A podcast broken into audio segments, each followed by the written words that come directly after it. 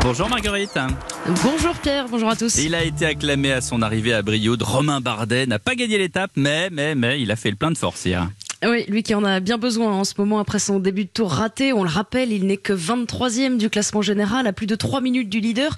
Romain Bardet courait sur ses routes. Hier, lui, le natif de Brioude, où s'est achevé l'étape, tous ses supporters l'attendaient pied ferme. Alors, vous le disiez, il n'a pas gagné l'étape. C'est le Sud-Africain Daryl Impey qui s'impose, mais avec un final en face de sa maison d'enfance. Le moral de Romain Bardet est visiblement revenu. C'est assez fou. Voilà, ça fait 19 ans que je fais du vélo et de repasser là, c'est, marrant le destin et c'est vrai que c'est un sacré clin d'œil. Je prends en tout cas tout, le, bon et tout le positif euh, qu'il y a à ça et les gens sont fabuleux.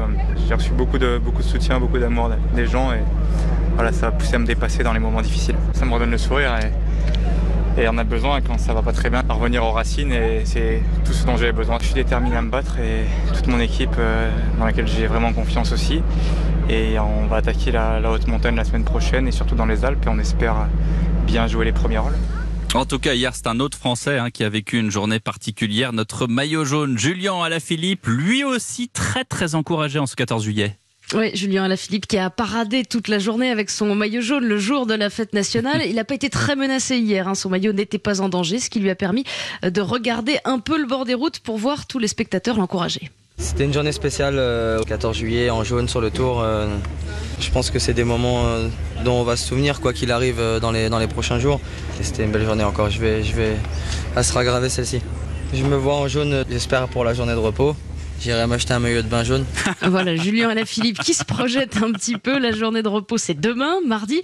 Mais en effet, il est de l'avance, le français, hein, donc il pourrait conserver son maillot. Il a 23 secondes d'avance sur Giulio Ciccone et 53 secondes sur Thibaut Pinot, l'autre français qui complète le podium provisoire. Alors, en attendant ce, ce repos bien mérité aujourd'hui, il y a 217 km. Ouais, dixième étape entre Saint-Flour dans le Cantal et Albi dans le Tarn, plus de 200 km donc, mais une étape sans difficulté majeure. Il y aura des, des petites côte à passer, mais rien à voir avec les jours précédents. Ce sera peut-être justement une journée plutôt tranquille pour le peloton avant de se reposer vraiment demain. Tout à l'heure, on peut s'attendre à une arrivée au sprint à Albi. Eh bien, merci à vous, Marguerite Lefebvre. Sur le tour, on suivra ça toute la journée en fil rouge, bien sûr, sur Europe 1. Départ à 12h10 pour cette dixième étape. Et puis ce soir, le club tour d'Axel avec Thomas Weckler et Patrick Chassé. C'est de 19h à 20h.